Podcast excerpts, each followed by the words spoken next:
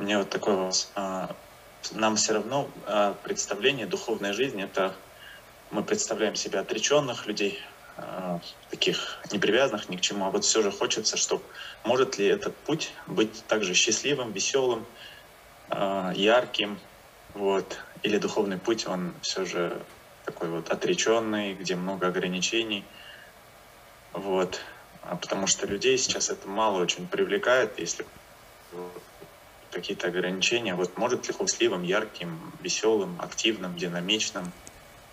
Вот, спасибо большое. Да, это хороший вопрос.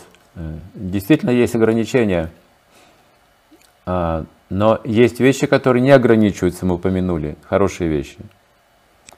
И вот мы учимся быть счастливыми от хороших вещей. Не от плохих вещей, да, а от хороших вещей. И некоторые хорошие вещи в культуре, они утрачены, ну, отсутствуют сегодня. Или, может быть, присутствуют в форме, зачаточной форме, неосмысленной форме. Потому что во всех писаниях мира они упоминаются. Но я думаю, что люди могут на это не обратить внимания. Что-то такого ценного или важного, да, скажем, как вегетарианство. Неужели вегетарианство может изменить мою жизнь, они думают. Они могут просто не придавать этому значения. Или воспевание имен Бога. Ну, что это такое? Ну, все что-то поют, ну и какая разница? То есть я не придаю этому значения, у меня нет опыта. Как эти вещи хорошие могут развиваться безгранично?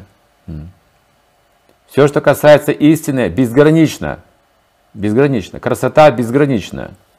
Любовь безгранична. Богатство безграничное. Сила знания безграничны. Отречение безгранично. То есть есть шесть достояний. Сейчас упомянули отречение. Обычно люди думают, духовная жизнь просто вот отказ, отречение, и все. И вот страдай там потом всю жизнь. Ничего хорошего в жизни не будет, ни наслаждений, ничего. Но посмотрите, духовная жизнь относится шесть атрибутов. Отречение последний из них. Первый это богатство. Второй красота. Третий знание потом сила, потом слава и только потом отречение. Вот все это вместе взятое. Вы посмотрите, сколько тут достояний удивительных, не раскрытых сегодня. Вот чем мы должны обладать.